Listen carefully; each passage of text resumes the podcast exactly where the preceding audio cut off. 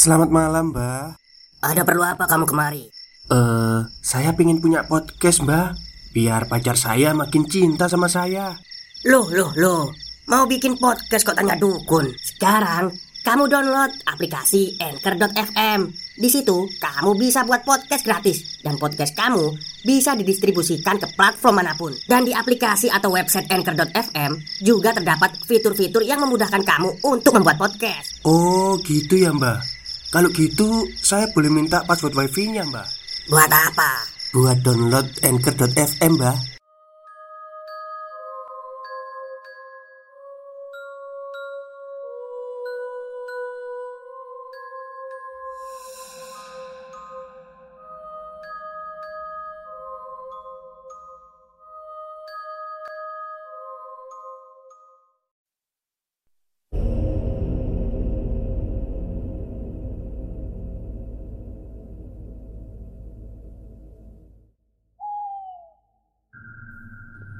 Assalamualaikum warahmatullahi wabarakatuh. Halo semuanya Jumpa lagi dengan saya Chow Sing Sing Kurator dari podcast Horror Night Story. Halo apa kabar semuanya? Semoga kalian semua baik-baik saja ya. Dan baik eh, Seperti janji saya kemarin ya jadi hari ini kita akan melanjutkan cerita yang kemarin tentang jalur tiga. Jadi uh, kalau saya baca-baca lagi ya ternyata cerita ini membutuhkan pemahaman yang lebih. Jadi nggak nggak bisa kita oke okay lah Biasanya kan cerita treat-treat horor kan kita baca Oh alurnya gini, gini, gini, gini gitu ya. Jadi kayak jelas gitu ya. Tapi ini kayak kita membaca sebuah teka-teki sih kalau menurut saya di cerita ini.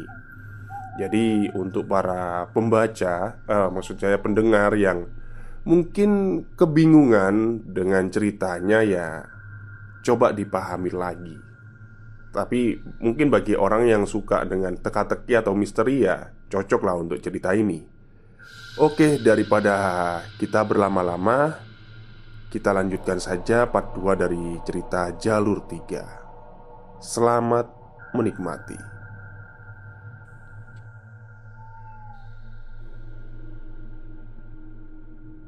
Awak bus terlalu lama untuk dapat memastikan kapan armada kembali melaju.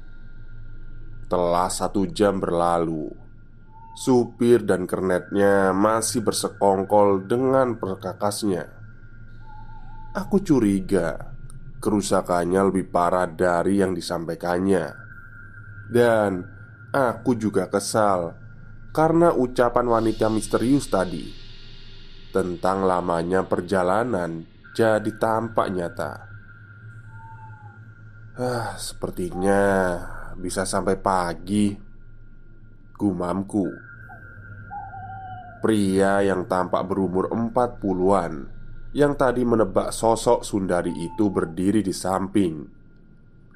Dan dia langsung melirik ke arahku. Busa Gitarius Katanya. Mereka tak pernah tiba tepat waktu.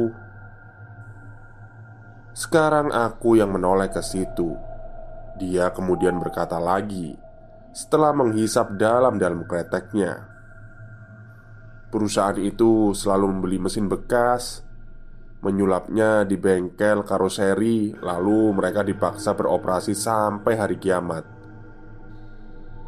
Anda terdengar seperti pernah bekerja di sana. Komentarku seadanya. Benarkah? Aku pernah membawa bus dua tahun bukan bus yang ini. Tetapi aku melewatkan masa kecil hingga dewasa dengan Sagittarius. Semua orang agaknya juga tahu mereka terlalu pelit untuk membeli mesin baru. Itu terkesan membahayakan. Kalau saja aku tahu Aku tak akan menumpang angkutan begini. Memang benar. Apa Anda lupa? Kecelakaan maut itu juga melibatkan bus ini Aku pun terperangah Sedangkan dia wajahnya kelihatan lebih bersemangat sesudah mengatakan itu. Aku tidak ingat ujarku. Padahal aku membaca cukup banyak berita soal kecelakaan mengerikan itu. Hah, mungkin saja karena korbannya terlalu banyak, jadi aku lupa pada yang lain-lain. Tentu saja Anda seharusnya juga membaca tentang busnya. Seperti pesawat jatuh Pasti berita langsung menulis besar-besaran soal pesawat apa yang mengalami kecelakaan. Bukannya begitu? Dan korban-korban yang berjatuhan mati itu selebihnya cuma angka. Aku tak ada urusan dengan mereka. Kecuali semoga tidak pernah terjadi satu dari yang mati itu adalah orang yang aku kenal. Sebaliknya, perusahaan transportasi masih punya urusan denganku, sebab aku masih mengandalkan mereka untuk kepergian. Jadi, aku hanya peduli dengan mereka. Tiba-tiba, bapak itu menggerakkan kakinya tanpa meminta pendapatku. Namun, aku mengikutinya kami berjalan sedikit menjauh ke arah kelokan jalur tiga yang gelap dan sepi itu. Kami pun berhenti di dekat sebuah lapangan sepak bola. Ucapan pria itu tanpa dia sadari telah merangsang ingatanku akan peristiwa itu dan berita-beritanya. Di suatu pagi dalam hari-hari yang membingungkan, aku membaca koran terbitan hari sebelumnya. Tidak ada peristiwa menarik yang perlu dibaca Hingga mataku dicegah sebuah judul. Bocah korban kecelakaan bus maut akhirnya meninggal dunia. Aku membaca laporan itu Tentang anak laki-laki berumur 9 tahun Yang menjadi korban kecelakaan mengerikan Sehingga ia mengalami koma hampir satu bulan sebelum datang ajalnya Entah bagaimana, aku terdorong untuk mencari lebih banyak berita yang berkaitan tentang peristiwa itu. Namun, anehnya, aku tidak dapat menemukan surat kabar edisi satu bulan ke belakang. Kutanya ayahku, "Di mana koran-koran yang harusnya ada?" Tetapi dia diam saja. Lalu ku cari ibuku dengan maksud yang sama. Dia juga diam. Bahkan dia nampak sangat datar. Aku tidak bisa menahan keinginan tahuanku. Sesuatu yang belum pernah aku rasakan. Beberapa hari kemudian Aku mendapatkan koran-koran Lalu ku baca satu persatu. Ada tujuh edisi. Dan sebelum berita-berita itu selesai dibaca Kepalaku menghayalkan pemandangan yang aneh sebuah rumah yang berada di antara tanah lapang dan seorang anak kecil menghampiriku. Dengan wajah getir dan senyum yang paling kelam. Lalu, aku merasa perutku bergejolak Seakan-akan hendak meledak. Sesudah itu, semuanya gelap.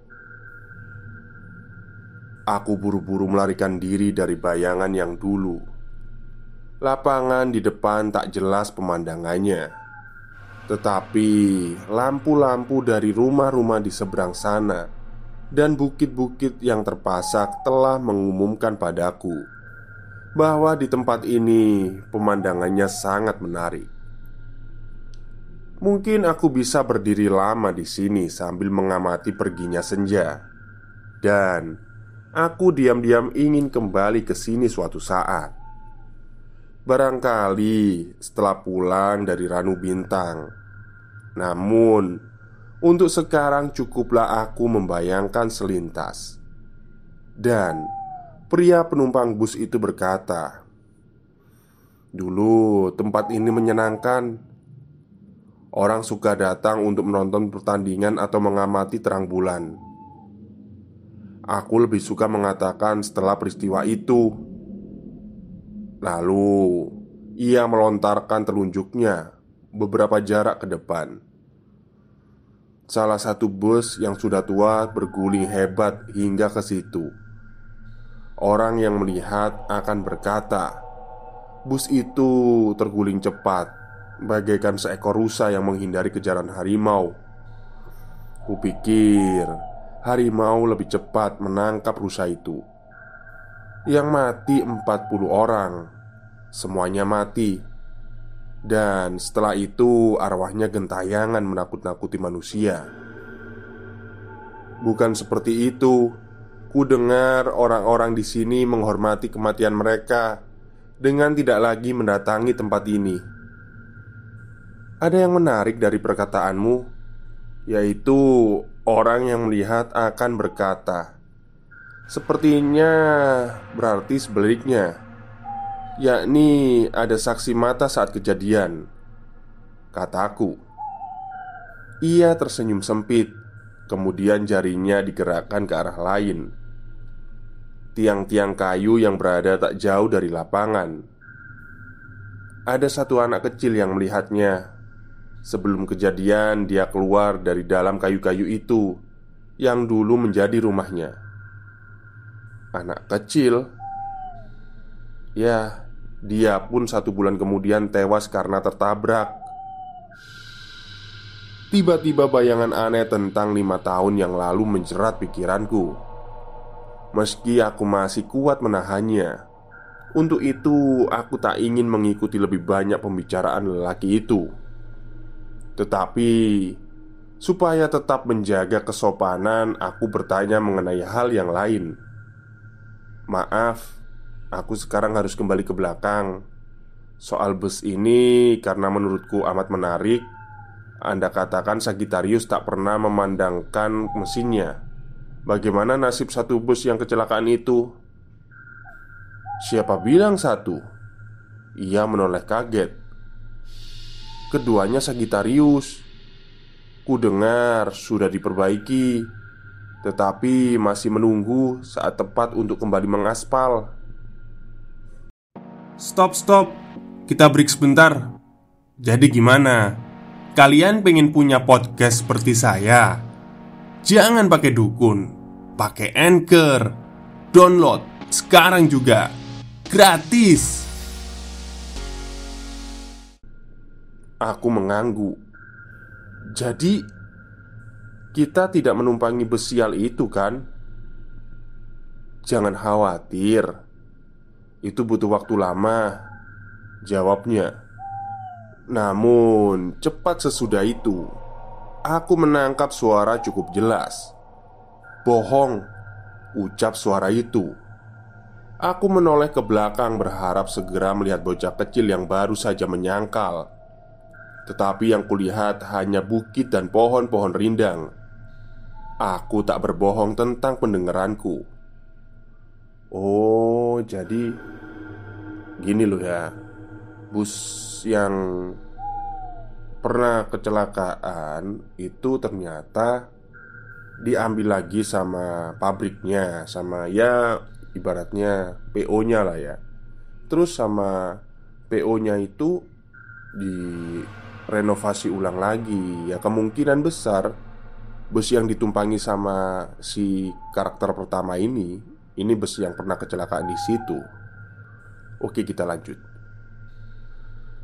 Lelaki itu pergi ke dalam bus setelah mengutarakan alasannya bahwa badannya sedang tidak terlalu kuat digigil udara dingin.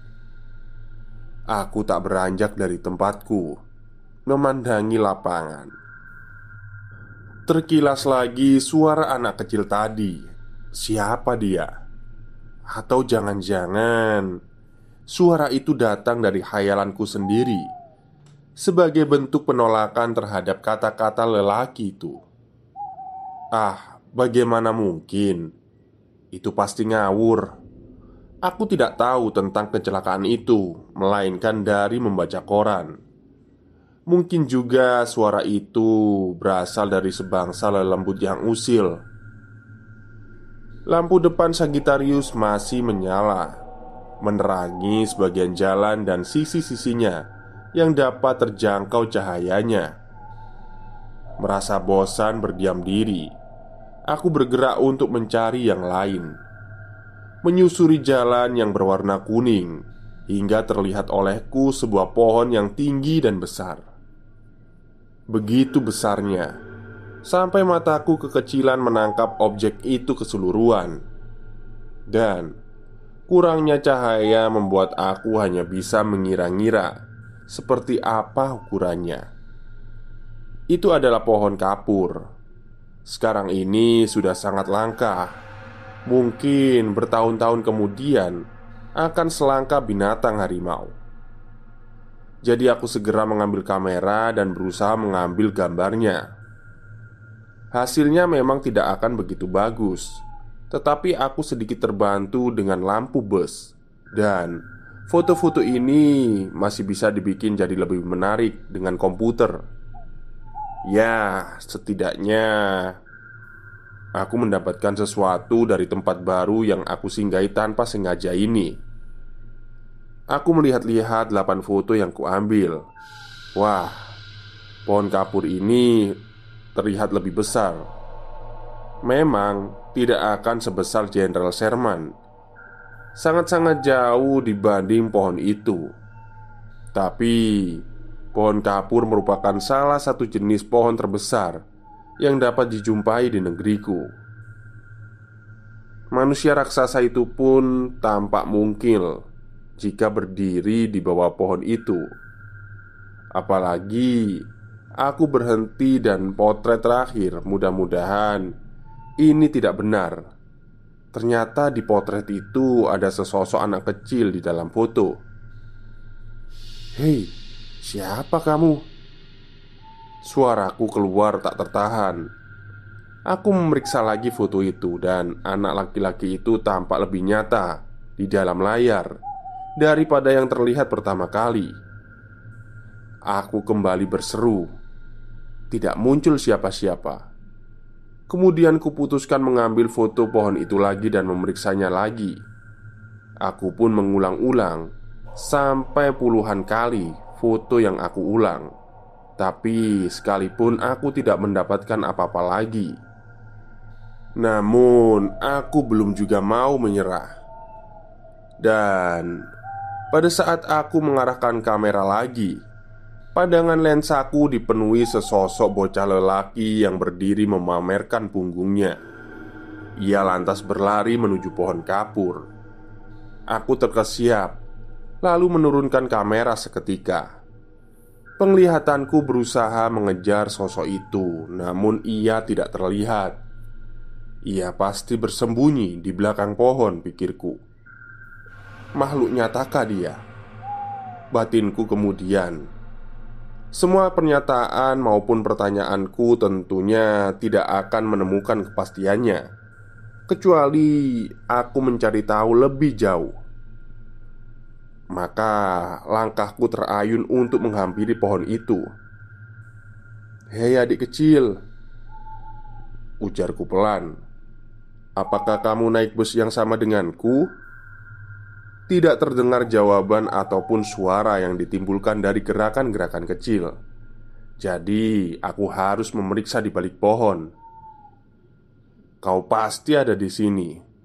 Seruku setelah memutar setengah. Ternyata sial, dia tidak ada juga. Namun, aku menangkap dari arah yang berlawanan. Bunyi daun yang sudah berjatuhan, seperti terinjak langkah kaki. Lantas, aku secepatnya kembali ke sisi yang pertama. Ternyata juga tidak ada siapa-siapa, dan daun-daun yang bergesekan sekali lagi terdengar dari tempat yang sebaliknya. Penasaranku terlalu kuat sehingga aku menghampirinya lagi. Meskipun akhirnya aku sudah menduga dari awal, aku tidak menemukan apa-apa. Kalau begitu, dia bukanlah manusia. Dalam cara pandang yang lain, barangkali itu adalah ilusi yang tercipta. Sayangnya, aku punya kondisi yang kurang baik untuk mengatakan ilusi. Setelah berita-berita mengenai kecelakaan maut yang terbaca dan cerita yang baru saja terungkit tentang anak kecil yang mengalami koma sebelum kematiannya, dan indera penglihatanku yang tidak bertentangan dengan penglihatan lensa kamera, aku tambah ingin menemukan jawabannya. Pohon kapur ini hanya beberapa dekat dari kelokan yang dikenal amat menyeramkan itu. Aku menatap tikungan itu semata-mata gelap gulita. Kemudian, dengan sendirinya aku menghayalkan suatu peristiwa. Sore hari menurut berita digelayuti langit kelabu dan rina yang jelas.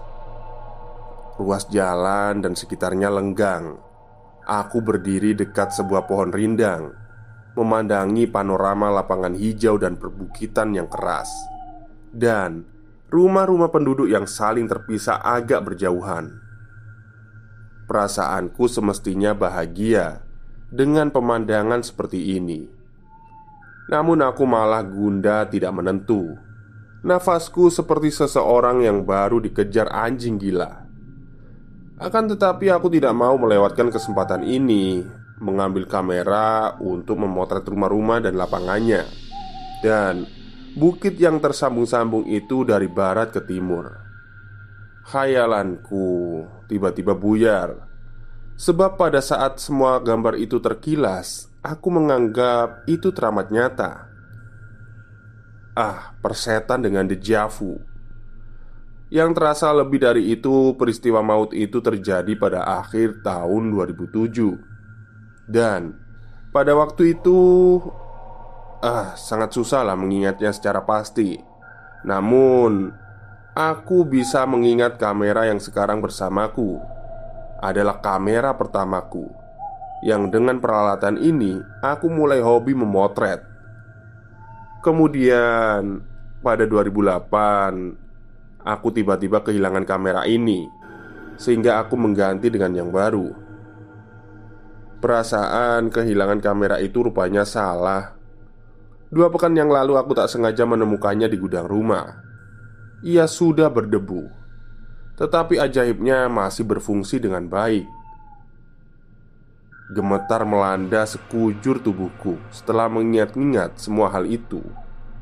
Secepatnya aku meraih kamera untuk memeriksa gambar-gambar yang sudah pernah ada.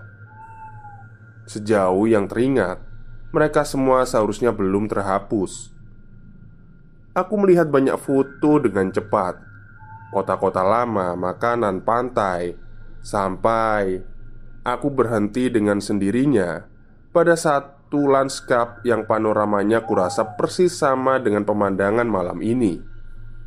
Mataku terbelalak begitu saja. Aku pernah ke sini. Sekarang aku cemas sekaligus penasaran Mengingat sikap ibu dan ayahku yang hanya diam menganggap pertanyaanku tentang koran-koran berita. Bersambung. Oke hmm, Cukup membingungkan ya sebenarnya cerita dari Mas Kripilogi ini ya Tweetnya ya Tapi uh, Entah kenapa saya merasanya ini ini seperti sebuah kayak kita itu membaca berita, eh baca berita, baca cerita ini seperti disuruh mikir gitu ya. Jadi kayak ada sesuatu dalam cerita ini. Kan biasanya kalau cerita horor ya udahlah kita menikmati aja dari awal sampai akhir kayak kita nggak mikir lah cuma ya udah kita menikmati aja. Tapi kalau dalam cerita ini kok saya ngerasa kayak baca sambil mikir gitu. Tapi ya Coba dipahami lah ya Dari awal sampai akhir saya bercerita Mungkin ada petunjuk Oke, mungkin itu saja untuk part keduanya Mungkin nanti malam saya lanjutkan part terakhir ya Kalau bisa ya Part terakhir Dan selanjutnya untuk besoknya kita cari cerita lain lagi Baik, mungkin itu saja untuk siang hari ini Kurang lebihnya saya mohon maaf. Wassalamualaikum warahmatullahi wabarakatuh.